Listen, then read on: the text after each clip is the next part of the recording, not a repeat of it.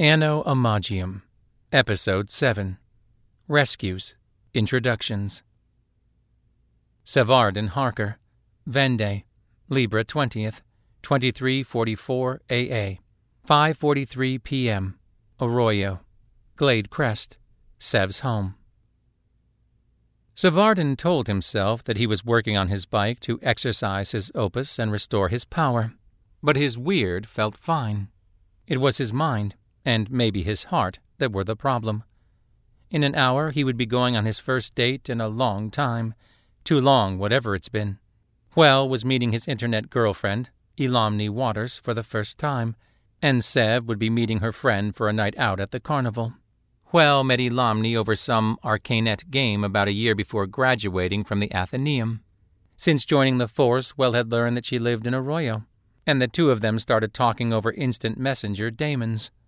Juel had told Sev almost everything about her, but all he could remember was that she was a member of the Hahamong'na tribe of the First Peoples, and she was also one of the rangers who served as the local reservation's Asphalis law enforcement.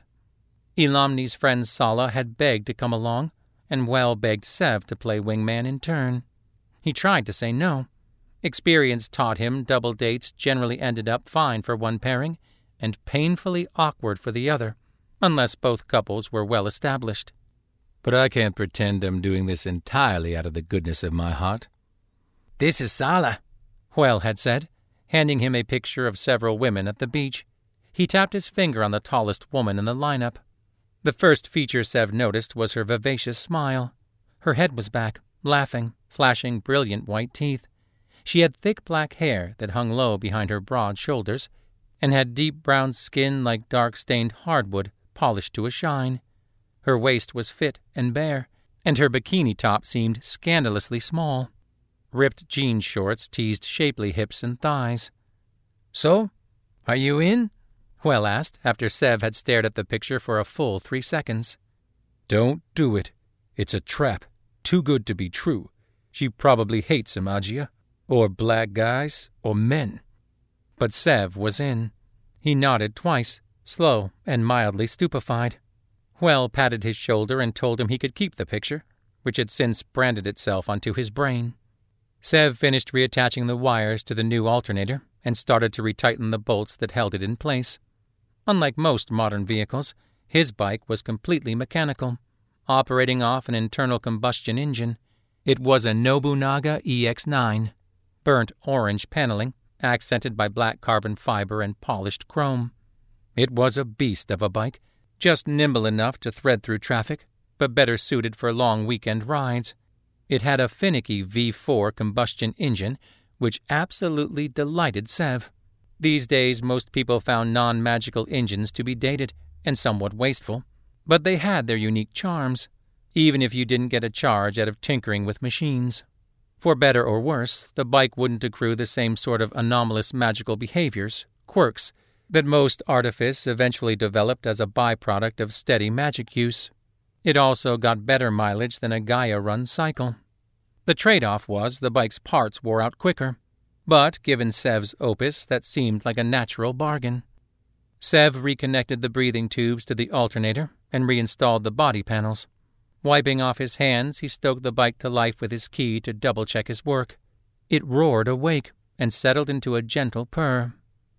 If that sound isn't beautiful to you, if you don't hear the inherent appeal there, you have my sincerest pity.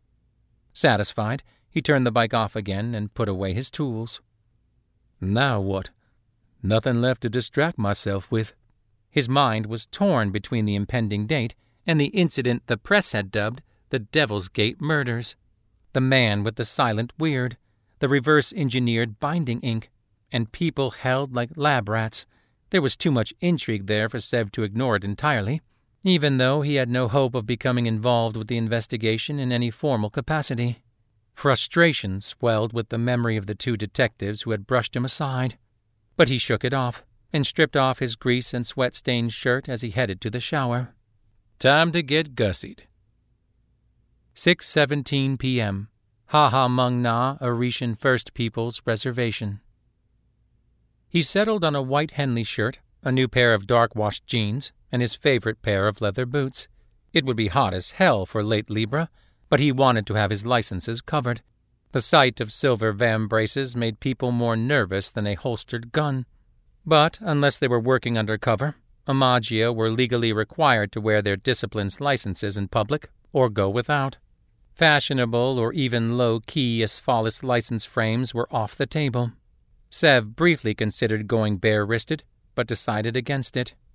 I don't want to make anyone uncomfortable, but I work too hard for these damn things to completely hide who I've become. Sev arrived at the Hahamong'na Reservation Carnival at 6.20, with the sun slowly releasing its sweltering grasp on the day. One of the briar's massive vines protruded from the earth near the dusty parking lot, and the low sun cast red shadows filtered through its crystallized roses. The sight of it gave Sev an idea. There was a street florist standing near the entrance of the carnival. Sev crossed the lot and purchased a single red rose at a stiff markup, and held it in both hands as he waited for the others. He wasn't sure if Sala, his blind date, would find it corny, but he knew he was a romantic, and always felt it best to wear that on his sleeve when it came to courtship. Hopefully, it doesn't read as desperate. Because he wasn't desperate. He preferred being in a relationship as opposed to being alone but he was comfortable enough with himself as a person to go it alone. A keeper had to be prepared for that possibility. It was a hard, alienating job, and most keepers who found lasting love found it in the Athenaeum prior to graduation. Sev had a couple of casual flings himself, and an off again, on again girlfriend who had ended up as just a friend. Just a friend who is already sleeping with somebody else. Not even sure Tazine bothered to break it off with me first. While he tried not to dwell on it, the thought ate at his gut and at his brain more nights than not. I think she respected me more than that. But it doesn't really matter now. Wasn't going to work out anyway. They shared similar taste in humor and entertainment. Conversations were good. Sex was good. She was much smarter than him, which he would have been comfortable with despite the occasional condescending lecture, were it not for her dismissal of his discipline. She always felt that peacekeeping was beneath him, that he was squandering his potential somehow, and that opinion sharpened when she learned Sev wasn't angling for a career in Imagium politics. Reflecting on his prior romances made Sev re realize he had no idea how to talk to Asphalis women. Yeah, we're all just people, but there's no pretending that distinction isn't there.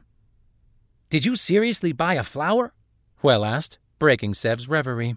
Sev grinned and held the rose up proudly. Hey, I'm bringing my A game here. A stifling scent of clove and sage hit Sev's nostrils. Christ, how much cologne are you wearing? The comment wiped the smile from Juel's face. A bit. I mean, what's the point if she can't smell it, right? She won't be able to smell any goddamn thing else, Sev said. Juel opened his mouth to retort, but seemed to gag on his own scent. He clenched his jaw, swallowed. He looked nice, at least. He had on a dark blue button up shirt that disguised his licenses reasonably well. Is it really that bad? Cologne is like a finishing touch, man. A cursive signature. The bow on the present. It's about subtlety, sophistication. Sev held up his rose again. You smell about as subtle as flickering neon in a dive bar. Sev waved at the air in front of his face with his hands and several bursts of sorcery. Juel swore and started casting a contract with a Gygax animus.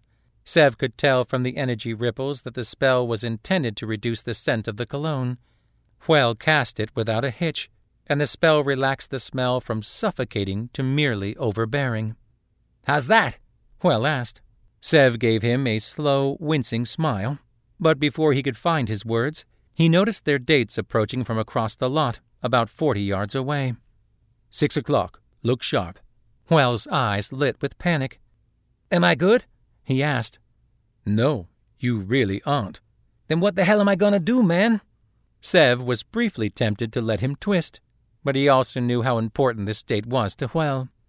Cast another spell but this time try to cover the smell with an olfactory illusion. Use a wind anima if you have one, and take this as a reagent. Sev handed him his rose. One way to enhance or stabilize a contract was to suck the magical essence out of an object. Juel's eyes lit with gratitude, and his weird swelled to life. He used a wind animus, which wouldn't be as effective as something dedicated to sense specifically, but better than a neutral Gygax animus, provided he could cast the spell quick enough. Elamni and Sala were walking side by side. Sev waved at them, and Elamni returned the gesture, face glowing. She wore a wavy blue skirt in a gradient from blue to white that vaguely resembled tumbling surf, and a matching top with gossamer draped sleeves that permitted stylish, hoop styled magic licenses. She also had almost comically large circular lens glasses. Sev had seen pictures of her before, and she always struck him as quirky cute, girl next doorish. Not my type, but definitely Juel's. Sala was wearing tight jeans with a quarter waist cap, laced up boots, and a cap sleeved black denim jacket over a sleeveless heather v neck. She also looked like she had forgotten how to smile, but she was determined to brute force it. Her mouth was stretched to obvious strain, and her eyes were wide with what might have been genuine terror. Great sign. This is gonna go swell. Juel formed a contract with the wind animus by speaking a longer than usual chain of arcane syllables. He hid the rose behind his back, which sublimated in brilliant purple sparks as the spell kicked in. The oppressive aroma abated and mingled with the scent of the rose, resulting in a remarkably nuanced and muted scent. Hello, boys, Elamni said. Evening, ladies, Sev said. Juel opened his mouth to say something, but lost himself in Elamni's outfit. Astonishment gave way to a glassy, silent stare before Savardin nudged him with an elbow. Ha! It's, uh, it's so good to finally see you, Elamni. You look. wow. Juel managed. With a sudden surge of courage, he gently took her hand and bowed to kiss it. Jesus! And I was worried my rose would be overkill. If you're going to come on like that, why even bother fixing the cologne? But Elamni was into it, apparently. She made a sort of swooning noise and then ended up giggling. Savardin snickered and looked at his date. You know, it's a good thing those two already met. Otherwise, this might have gotten all weird and awkward. I know, right? Sala said, chuckling, though she was also plainly uncomfortable. I'm Sev, he said, placing a hand on his heart. Sala, she said, still forcing her smile. Oh boy, it's going to be a long night. Apart from the First People's Bazaar, where the reservation's craftsmen hawked everything from produce to jewelry and woodwork, there wasn't anything particularly notable about the Hahamong'na Harvest Fair. It had a petting zoo and a menagerie of benign chimeras, food stalls, midway games, rides, and those odd, mechanized obstacle course haunted houses, the sort of simple attractions that seemed to live forever. The walkways were lit by enchanted floating lanterns tethered by strands of traditional lighting. It created a glowing canopy that swayed gently with the early Santa Ana winds. It was a common setup for small fairs, almost a cliche, but to Savardin it was pure magic. He'd been to similar places back in Scandinavia, but the Athenaeum made only meager allowances for such folly. Even though it held field trips frequently, the destination would usually close itself to general audiences, and all the Asphalis staff would be on pins and needles. Doing something normal and silly felt strange, but it was also fun, an echo of childhood. So, well, how did you meet Lami? Sala asked as they waited in line for tickets. Sala, don't start, Elamni warned. I am literally just asking him a question, Sala protested. Do you play Battlescape? Or, like, know about it at least? Sala nodded. My younger brother loves it. Juel flushed and continued with a hand on the back of his neck. Well, uh, we were in the same guild, and we found out that we were both cops, so we started talking. And then we discovered that we were both in the same area. And chatting turned into texting, turned into sexting, Elamni said brightly. Satisfied? Sala threw up her hands and backed off, eager to drop the subject. Sev laughed and shot Juel a glance. I've never seen his face glow like that before. Juel and I bonded at the Athenaeum, Sev cut in. How did you two meet? I think we shared a crib together at one point. Elamni laughed. Our moms are like sisters, our dads are like brothers, After all the weddings between our extended families, we might actually be legally related somehow now. Res life feels super incestuous sometimes.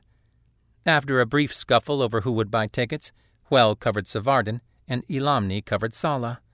They strolled inside the fenced off sea of tents and attractions. The air was thick, but so alive compared to the Athenaeum and the precinct, a heady melange of sugar, salt, dry grass, grease, gasoline, and manure. Where should we get started? Juel asked. The Ferris wheel, Elamni said decisively. It will give us a view of the whole place, so we know how to get around right from the start. Sev smiled. I always figured you end at the Ferris wheel. Maybe share a tender moment, but that does make sense.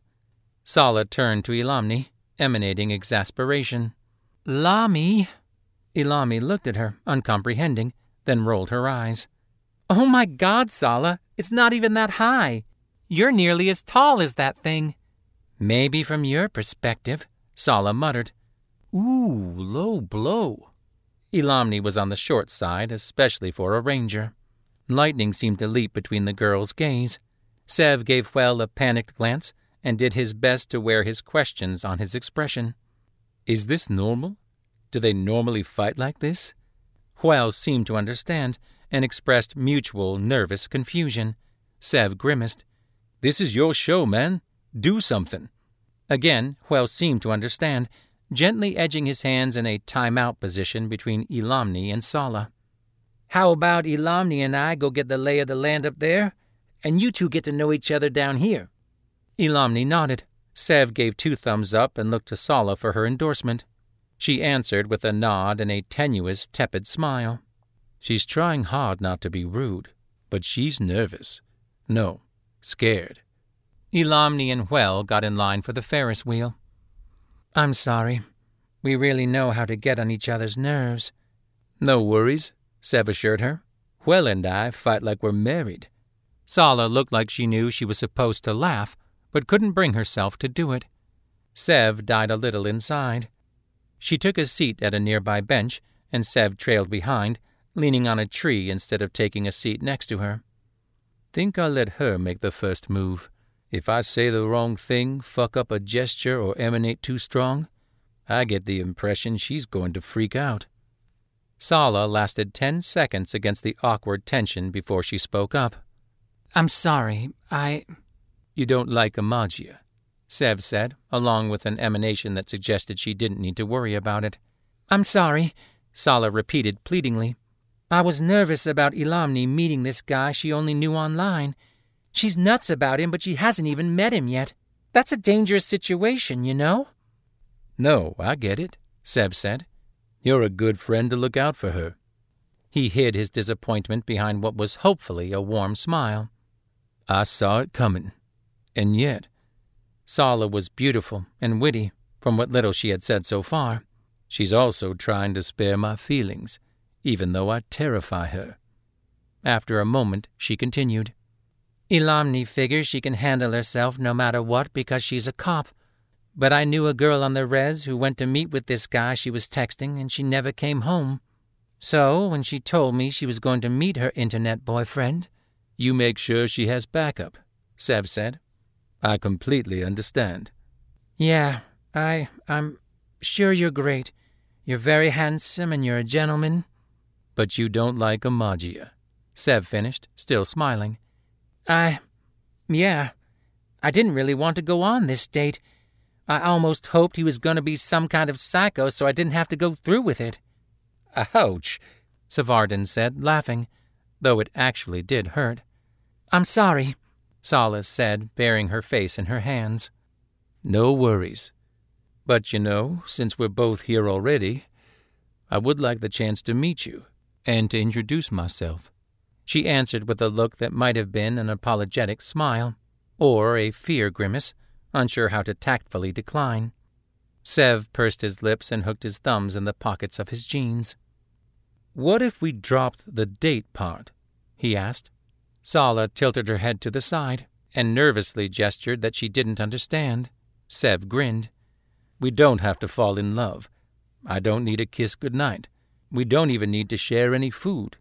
Those things all sound nice, But what I would really like is the opportunity to give you one less reason to be afraid of Amagia, just to get to know me, Sevardin Harker. The woman opened her mouth and then gave a defeated but acquiescent emanation. Sev gave her an apologetic smile and backed away. I also don't want to trap you. I can say I ate something bad for lunch and head out, and you can continue to chaperone them, or I can call you a cab if you prefer. But I'm hoping I can show you I'm just a person. No, I know you are. It's just this dumb thing that I have. I don't think it's dumb, Sev said. People call themselves dumb to excuse bad habits with self deprecation. And I'm not giving up that easily. Amagia have a scary legacy. Keepers especially are trained to be scary. But there's more to me than the licenses on my wrists. Sala seemed to relax slightly. But she is still strung really tight. Okay, she said. So, Sala, what kind of music do you like? Uh, hip hop, I guess. Okay, so like Vapor, Quake, all of them? Sala nodded and offered. I like Bansky best. Oh, old school. All right. That's cool. I admit I only know most of those guys by reputation and what I hear on the radio. I'm a classic rock guy. Warhol, Rockwell. Well, I guess Warhol is alternative, but I can never tell the difference anyway.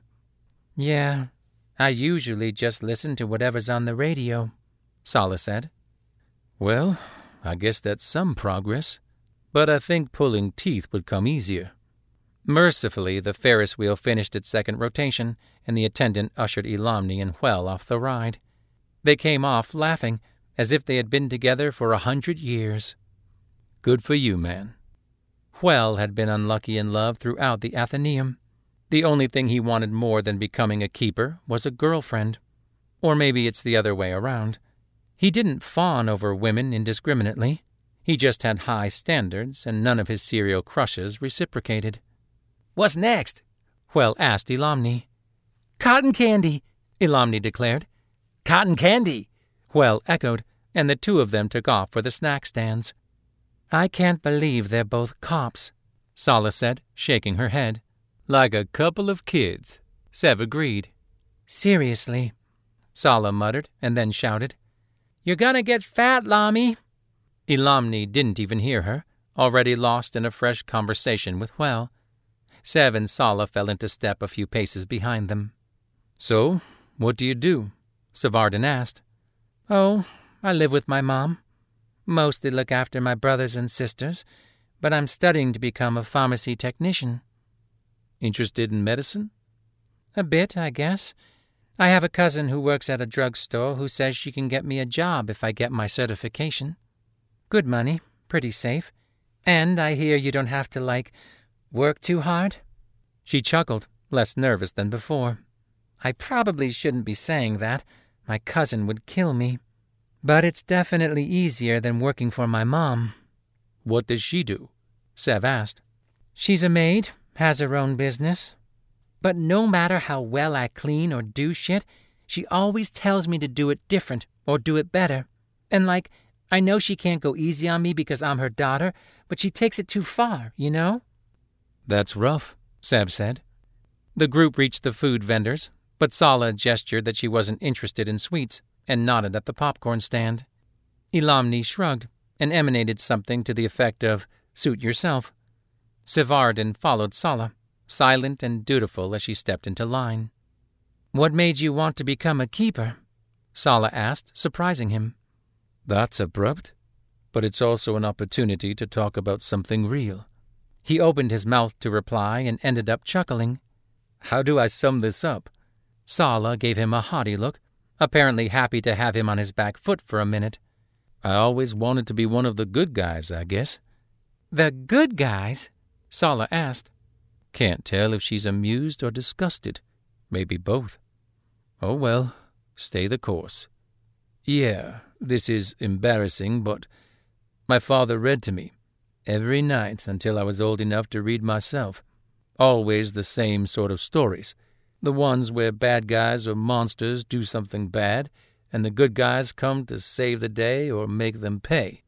You based your whole life on bedtime stories? Sala asked. Well, it sounds stupid when you say it like that, Sev conceded.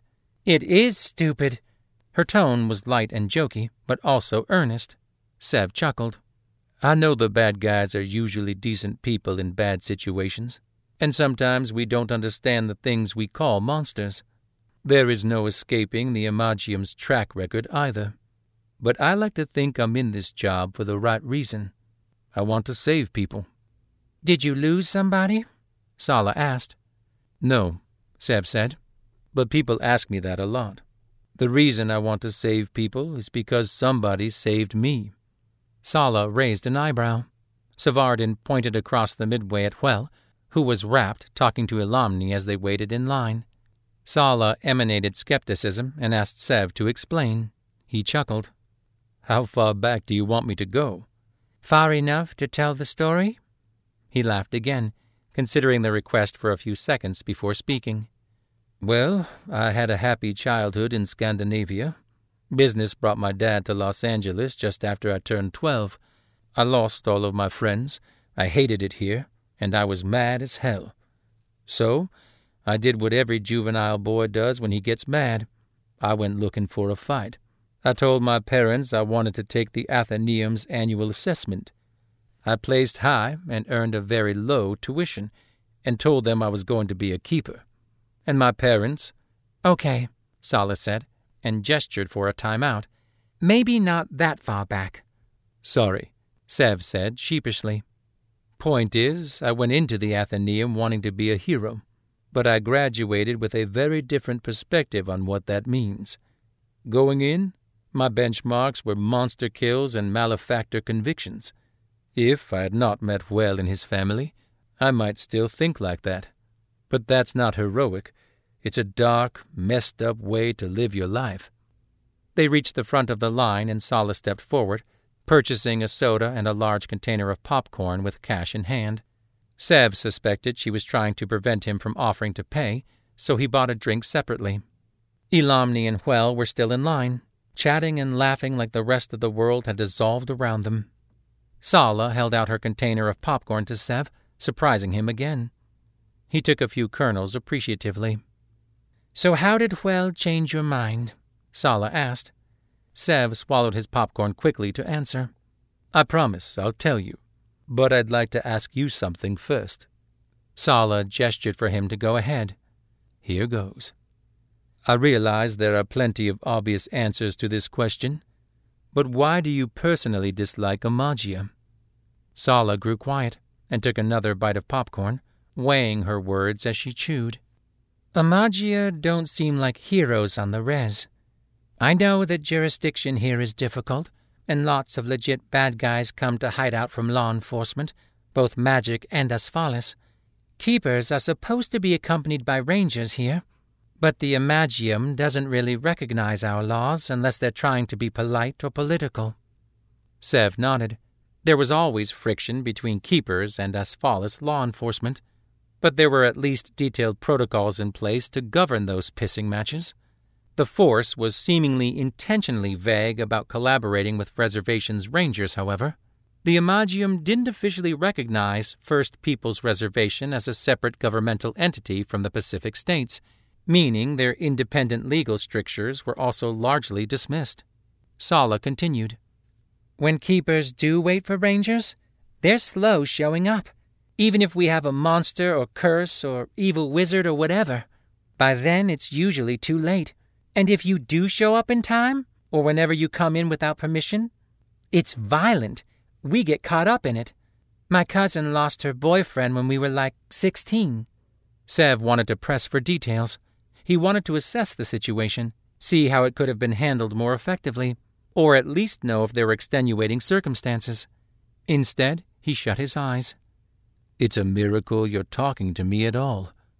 I'm sorry, he said. She shrugged. We weren't close or anything, but like, I knew his name, you know? I remember him being alive. He was kind of a punk, but like, he didn't deserve a bullet. It's not something I can just brush aside. Yeah, Sev said. at a loss for anything else. And, like, I know it's not just the Imagium, you know? The state's whole reservation system is broken. But I feel like, with all that power and money, the Imagium could do something. Maybe lean on the government to provide some kind of relief. Or maybe set up some kind of special unit that can work here freely. But when a kid on the reservation gets into the Athenaeum, they never come back. They don't even bother looking back. And who can blame them? Sev shook his head. Elamni bounced over to the two of them, a luminescent swirl of purple cotton candy in hand, Hwell trailing behind her with his own cloud of glowing spun sugar. Sev shook his head, chuckling. Always hated the aftertaste of that glow enchantment.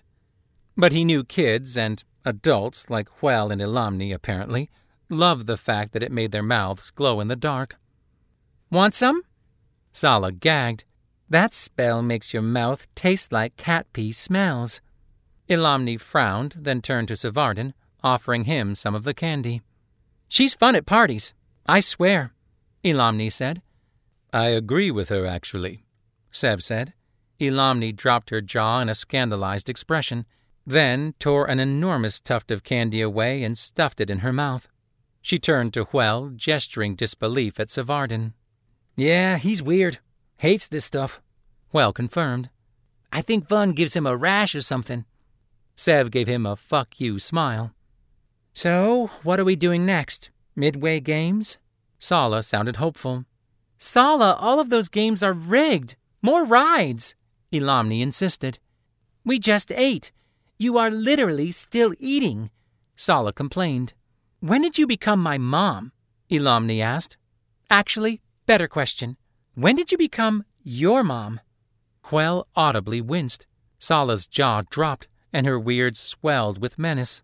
Sev held up his hands and emanated calm. So, potential solution. We have fun at the arcade, while you two scream your glowing mouths off on as many rides as you want. Sound good?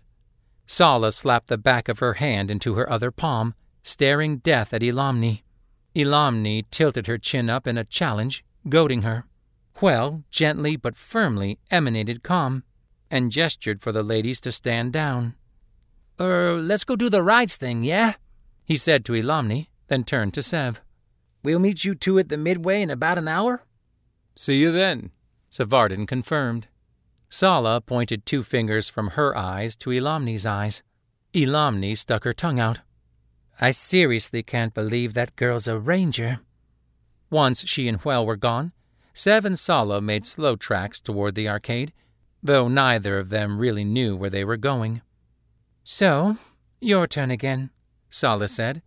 How did Hwell save your life? Sev grinned. Well, it started with a joke. Anno Imagium, written by Hank Whitson, narrated by Dan Lawson.